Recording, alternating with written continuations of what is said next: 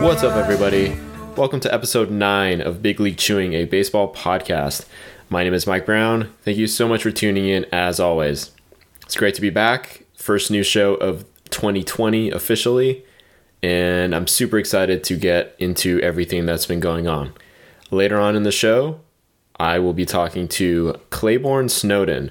Claiborne is a uh, frequent contributor to the Locked On Reds podcast. So be sure to check that out and be sure to stick around for my conversation with Claiborne as we talk about the Reds offseason so far and where he sees them in that uh, increasingly more interesting uh, NL Central in 2020. But first things first, the Nationals can just continue to pick up everybody basically. Um, they've added a ton of roster depth.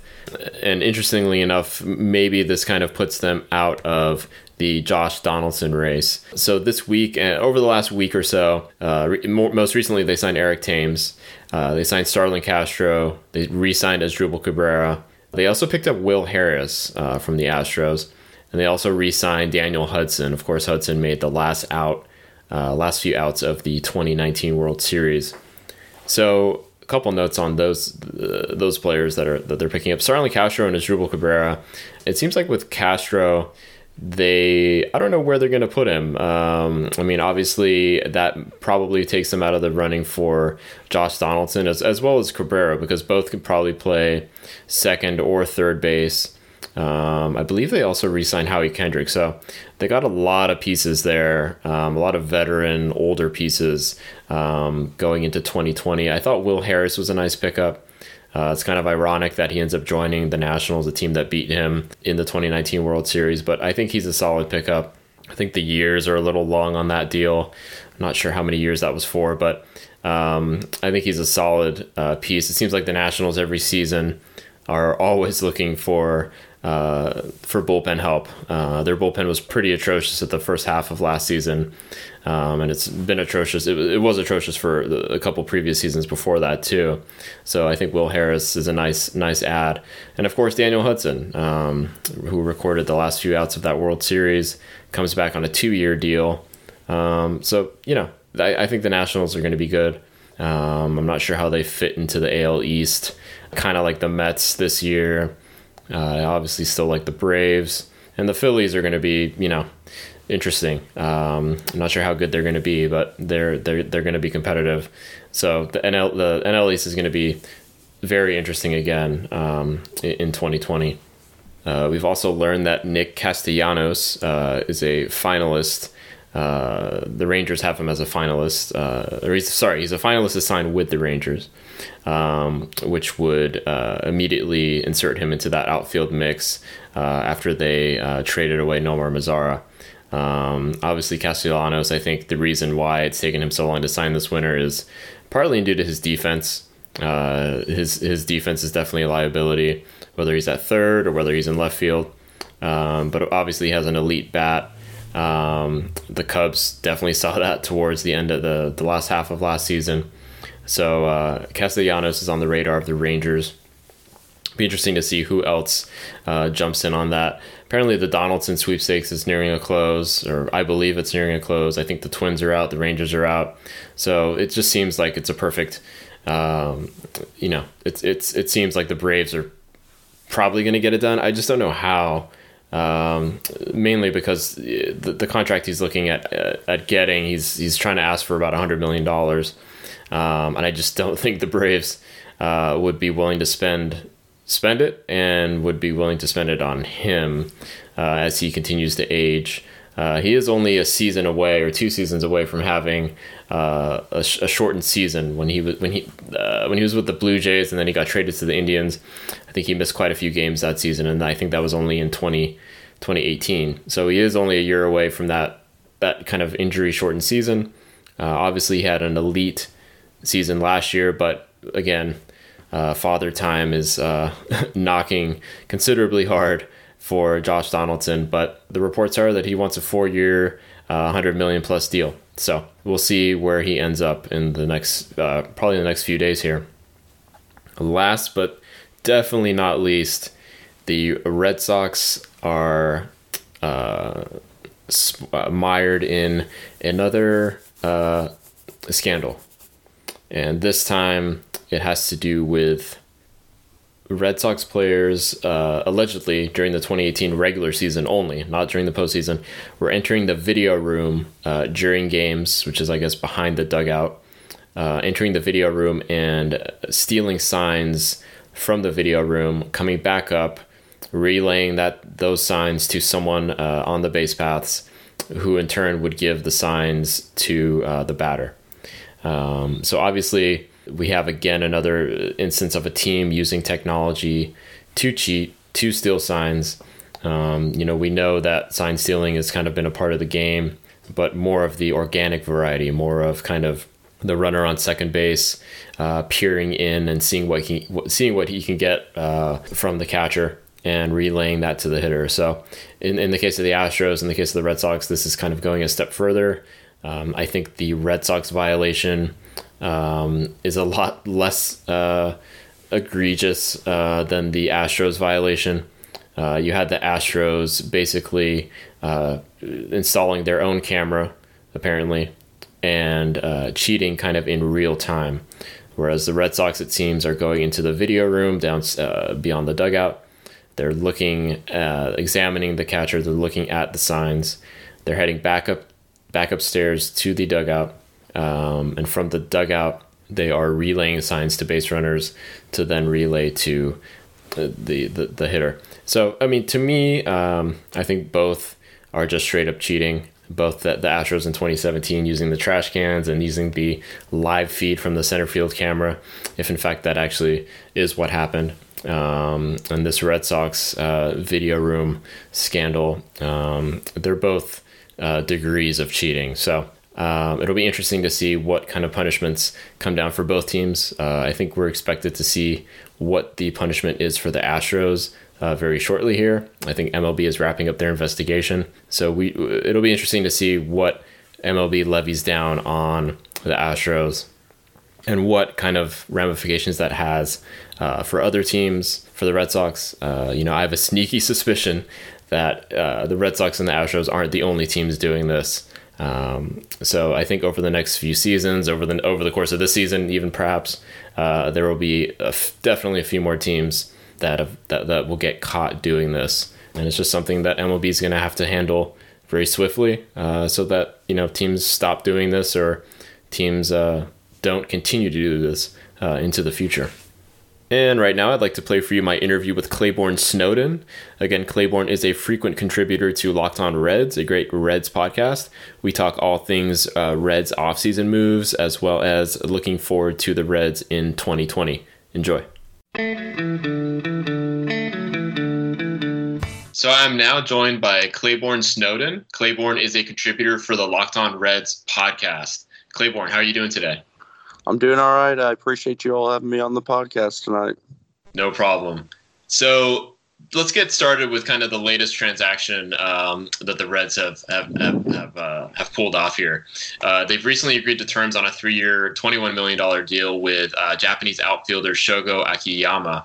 Uh, so, give me your immediate thoughts on that and what that does for to an already kind of uh, crowded uh, Reds outfield. Right. Well, the outfield is for sure crowded. Um, adding him is going to be a, a, welcoming addition, though, as he has been just an on base machine um, over in Japan. I mean, he's had almost hovering right around, if not over, um, 400 on base percentage. So he's somebody who can slot into the top of the lineup for the Reds. Um, he is a little bit older. He's not exactly that prospect age at 31. Some people say he probably doesn't have the range to play center anymore, but I mean, Shin-Soo Choo played center at Great American Ballpark. I think right. Akiyama would be able to do it as well. So I'm not too concerned there. Maybe in the latter part of his contract, but um, I really like the signing. Um, it's a lot of people will talk about, oh, well, will it will it translate over to the MLB? Um, having a good eye like that plays in any level of baseball. So sure, I, sure. I think it's I think it's definitely a welcoming, you know, welcoming addition for the Reds. Right So talk to me kind of so so the Reds lineup uh, this offseason is kind of uh, you know undergoing some some big changes um, you know including the signing of Mike Moustakas. So talk to me about the Moustakas signing um, and how that's going to really um, you know affect the middle of that lineup now. Sure. Um, when they signed Moose, it was kind of some people kind of thought out of left field. Just kind of came in and everyone's like, okay, well, I guess he's going to play second. He's primarily been a third baseman, has played a few different positions and with the Brewers did play some second. But um, he's a huge upgrade in terms of the bat for second. We had Scooter, who right. we claimed off Ray waivers from actually the Brewers, and he had some good moments. Um, but once he got injured, there was a Van Meter, Jose Peraza. It was kind of a revolving door at second base of different players, and never really took off. Um, last year, I mean, Moose had 35 home runs, uh, 3.2 WAR, 114 OPS plus, and of course, everyone's going to say, "Well, how about the defense?" Right. The Reds are showing that defense is a secondary thought to them. I mean, I hate to sound negative, but right. I mean, when you think about it, um, they played Senzel in center, who never played center. Not that he was bad, you know. They yeah. Winker, who's definitely not a good outfielder in the outfield. They put Jose Peraza in the outfield and center field. I mean, they've done some defensive moves that show we value hitting more than defense. Right. I don't think he's going to play second base his entire contract. Um, we'll see what happens there, but yeah, I don't think he's going to be bad. And honestly, it's not like the other options that the Reds fielded out there last year were, you know, glove first type of guys. Sure, sure. And you got to feel like Moustakas in Great American Ballpark, you know, has has potential to hit like 40 home runs in that ballpark. Um, so you gotta sure. you gotta you gotta like that signing a lot. Yeah, um, he's one of those guys that everywhere he goes gets nothing but rave reviews about how he is as a clubhouse guy, and right. um, he's one of those players I think a lot of just common fans probably don't know too too much about because he played in Kansas City, which no matter how good they are, it just seems like they struggle to kind of get you know their names out there. And, yeah. Um, and people that do know about him, it just seems like one of those guys everyone kind of likes. So I think it's going to be a welcoming addition. Uh, definitely going to be not nearly the fan favorite splash that Puig was last year when everybody was just so, you know, enthralled by Puig's antics and social right. media and right. for better or for worse. But uh, Moose is going to be awesome. Um, I really think he'll do well. He is 31 years old as well. Um, so, you know, they're bringing in finally, the Reds are starting to bring in some talent that's proven more in their prime. Um, and a lot of people are upset with the contract being four years and that much money. That's just sometimes what you have to do. Sure. To pull sure. them away from other teams, you have to give them a contract that makes most sense for them. And that's part of it. And that's yep. just how it works. And the sooner fans can realize that and accept that, the sooner they'll be able to just enjoy the years that are the most productive. So shifting from the lineup to the rotation, um, you know, I think the Reds surprised a lot of people when they traded for Trevor Bauer. Um, you know, they signed Sonny Gray last offseason. Um, so you know, this this rotation has the makings of to be one of the better in the in the National League. Um, give me kind of your expectations for the rotation in terms of like where you see guys like Iglesias moving up to in terms of his potential, and kind of just across the board, DeSclafani, uh, those guys. Yeah. So it's funny. Um, Castillo, Luis Castillo was incredible last year. One of the best changeups, 4.4 WAR, um, 3.4 ERA. We actually got him in a trade with Miami for Dan Straily, who we acquired off waivers, and he was just Castillo was kind of the ace type player. Sonny Gray was a trade from the Yankees that we signed, 5.6 WAR, 2.87 ERA. He reunited with his old pitching coach from Vanderbilt, Derek Johnson, who's now the pitching coach with the Reds, and they really seem to connect and work things out. Right. Then you got Trevor Bauer, who kind of had a, you know, lot of different mixed reviews on what people think of Trevor Bauer. Kind of a rough time with the Reds last year, but we all know the talent's there. So it's just more or less if he can get that together. It's a big off season for him as well, as I think most people know. He kind of talks about wanting to do one contract years and some more obscure contractual stuff. Um, Anthony DeSclafani actually is qu- quietly one of the more steady pitchers when he can stay healthy. Right. And he's just a solid four or five guy and uh, 2.6 WAR, 383 ERA. Um, just a really good kind of solidify the back end of the rotation. And then Wade Miley was picked up as well. Right. Um, and everybody knows what he did with Milwaukee two years ago. His pitching coach then, Derek Johnson, who is now the pitching coach for the Reds. So hopefully reuniting them um, can bring some of the similar success. He did struggle. A lot of people look at his numbers last year and be like, okay, it was okay, but like he had an awful September that really skewed some numbers. Yep. Overall, he had a pretty decent year, and um, then you have Tyler Tyler Mahle, who is a fifth starter last year as the sixth guy. You're going to need that. Contending teams, if you want to be a playoff team, you're going to need more than five starters. No one's going to last all year healthy. So Yeah. having a guy who's still young and has some experience, who did okay, has showed some flashes, is always good. Right, right. So, talk to me then about uh, Joey Votto, then, who is kind of you know Mr. Red over the last decade. Um, you know, he was. I saw him appear in a few uh, in a few uh, top ten uh, first baseman um, rankings of the decade. Obviously, he had a huge decade. Um, he had a bit of a down season in 2019. So, talk to me about what you project to see from Votto in 2020. Right. Um, this is another situation where fans should take a step back and remove their Reds cap and say, you know, what do we expect from 36 going to be 37 by the end of the year year old Joey Votto? You can't expect the MVP type numbers. The decline has been two years in a row now, and that's okay. It's okay. It's not one of those situations where he's 27 years old and it's this huge issue. You know, he's Mhm. they've already got more value out of his contract than we, we could have hoped for. So I don't think he's going to come back and have the numbers like he did when he had, what was it, 36 or whatever home runs he had Yep. his MVP season 2017. Um, but he did have, you know, he had 261 last year with a 357 on base, which was second on the team. Um, he still, you know, sees the ball well, can get on base. He was a good fielder last year too, which he's been Yeah. up and down in terms of a fielder year to year.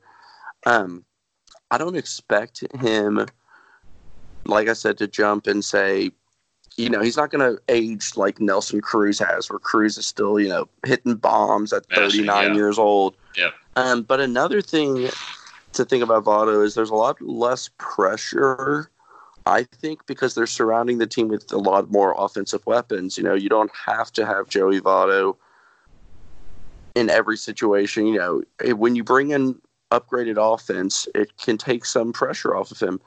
Now, where he will bat, um, he batted a lot of second in the two hole, so we'll see where he bats. But um, it would be great if the Reds can get a bounce back here from him and even see. I think he's projected around 16, 15 or 16 home runs, which is about what he's hit the past two years. So something in that ballpark and um, really just staying healthy and providing that leadership at this point of it kind of reminds me of the Ryan Howard situation in Philly Right, right. where like he was so beloved and then he's going to have decreasing years that's what happens when you get older it's it's Yep. very simple to understand but fans start to kind of remember him as oh man he can't do x y and z anymore instead of wow he did x y and z Right, right. So where let's talk about where you see the Reds finishing um, next season in the NL Central. Obviously, the Cubs have kind of had a very inactive um, offseason so far as they kind of await uh, what happens with Kris Bryant. Um, obviously, I think they're going to look to move him probably before spring training. But other than that, they've had a very kind of quiet offseason. The Pirates seem to be kind of uh, in a rebuilding mode. Um, you know, the Brewers have kind of done what the Brewers always do. They kind of fill gaps here and there. Um, you know, the Cardinals are obviously still going to be pretty good. Where do you see the the Reds fitting into that whole uh, division Sure. next season?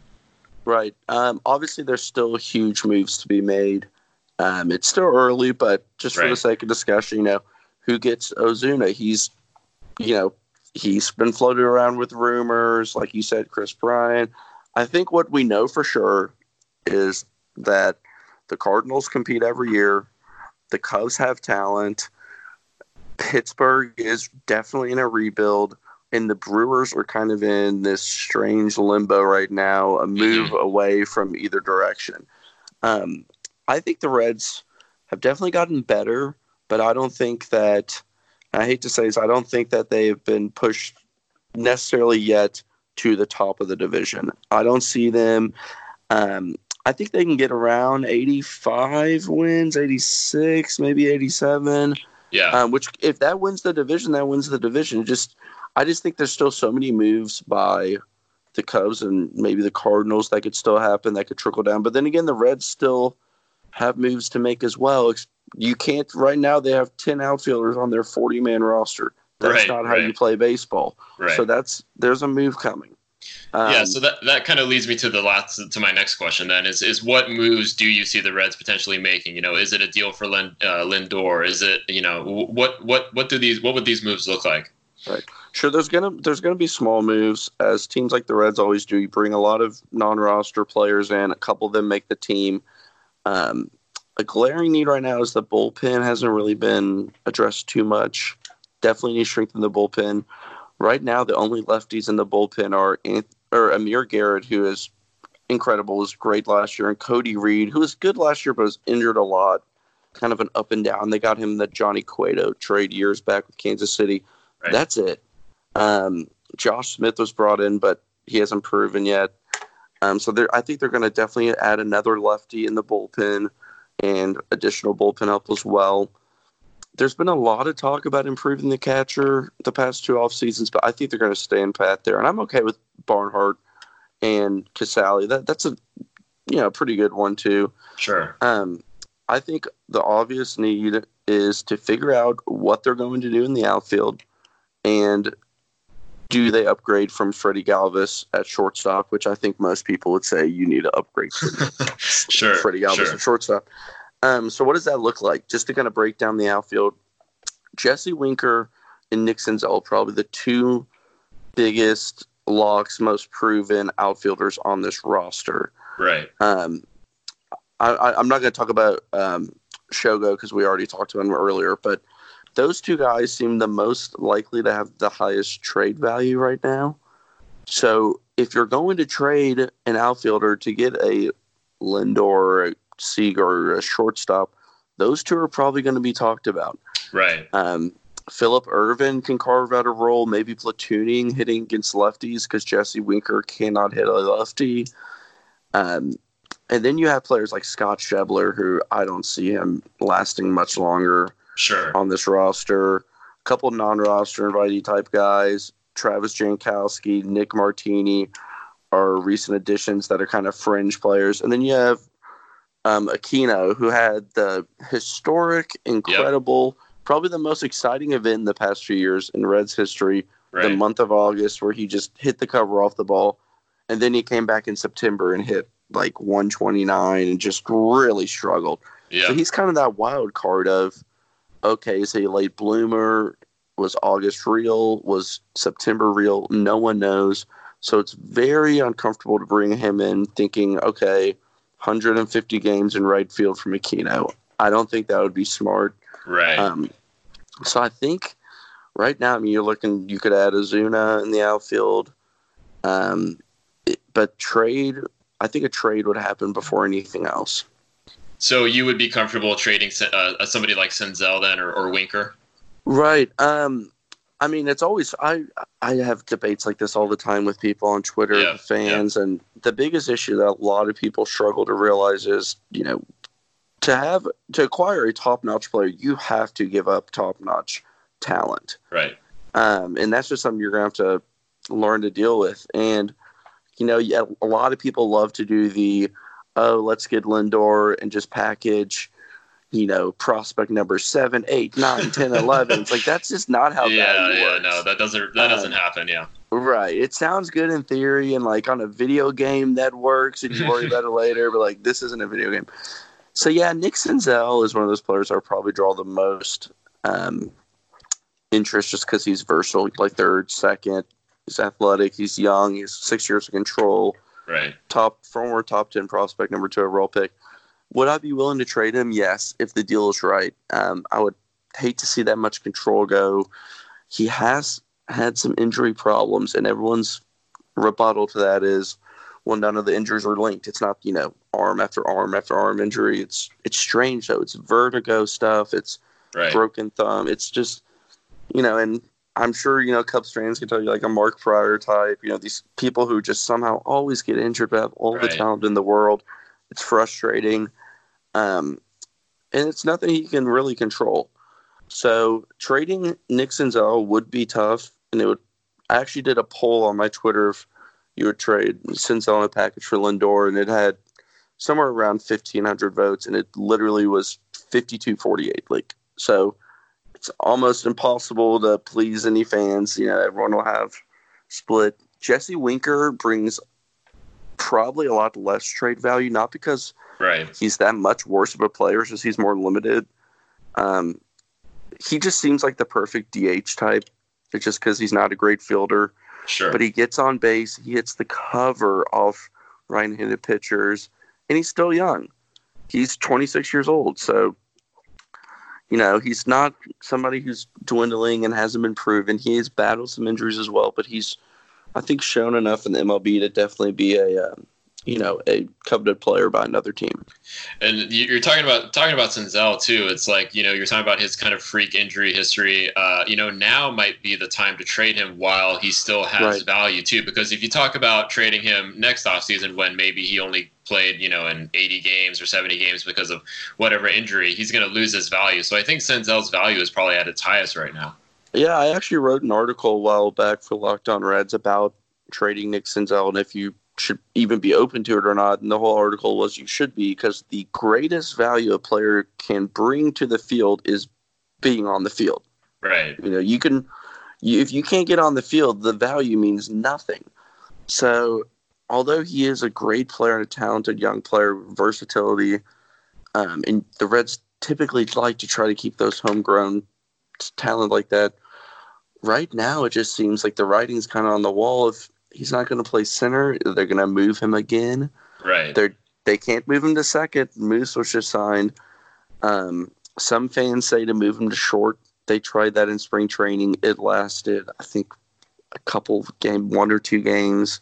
Yeah. Um, that doesn't seem likely. And for developing a young player, you don't want to move him positions No. all the time. So, um, yeah, it, it'll be interesting to see what they do. It definitely just when you look at the roster, I mean, it's it doesn't take much sense to realize, oh, there's ten or eleven outfielders.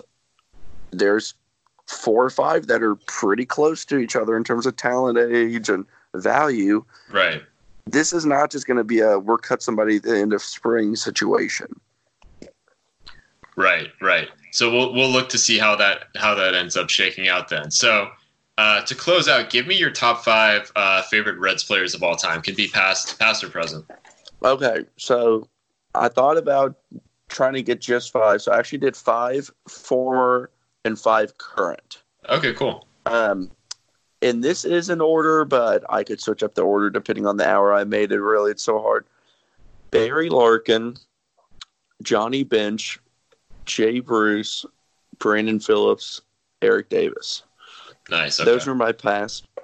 Current Suarez, Amir Garrett, Jesse Winker, Luis Castillo, and then a really kind of almost random um, that probably a lot of people don't know is actually Kyle Farmer.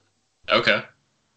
He, I just love. Uh, he's pinch hitter. He came over in the Dodgers deal. He can play. He's played catcher, shortstop, first, second, outfield. I mean, he can do everything, and he's just a really, really solid. Just what I like to just categorize just a baseball player. Right, right. Yeah, that Jay Bruce pick, pick is interesting. I always thought that Bruce was a kind of a fan favorite, uh, fan favorite amongst Reds uh, Reds fans too. That's that's interesting. Yeah, Bruce had an interesting career too of ups and downs at times, and um, near the end of it, watching him run for a fly ball in right field was extremely painful to watch. Um, right, right. and they really didn't get much of anything for him. Dilson Herrera, who flaked out and is now in, I think, the Orioles system. So, Right. um, but you know, he hit the home run in 2010 that sent them to the playoffs. That clinched Right. the series that sent them to the playoffs. That alone was um, just such a memorable moment for so many people, and um, it just carries a special place for a lot of Reds fans who have really been struggling to find a lot of positives recently. Yep, yep. So Claiborne, where can people find you on Twitter, on Instagram, etc.? Where can people find Locked On Reds, all that good stuff? Sure. Um, Locked On Reds is a daily podcast by Jeff Carr, and it has a Twitter. You can just type in Locked On Reds on Twitter, um, and also has an Instagram under the same name. Um, I'm at Clay underscore Reds, and uh, you can follow me on Twitter there as well. Perfect. Thanks, Clay. I appreciate you hopping on and spending some time. And uh, let's go Reds in uh, 2020. Let's see what happens. Absolutely. Thank you all so much. So that'll just about do it for this edition, episode 9 of Big League Chewing, a baseball podcast. I want to thank my guest, Claiborne Snowden from Locked On Reds, for joining me. Don't forget to give me a follow at Chewingcast on Twitter, at Big League Chewing on Instagram, and be sure to give me a nice little review on Apple iTunes or Apple Music, whatever they're calling it these days, if you see fit. I appreciate the love, all the support. Thank you guys. I will see you guys very soon.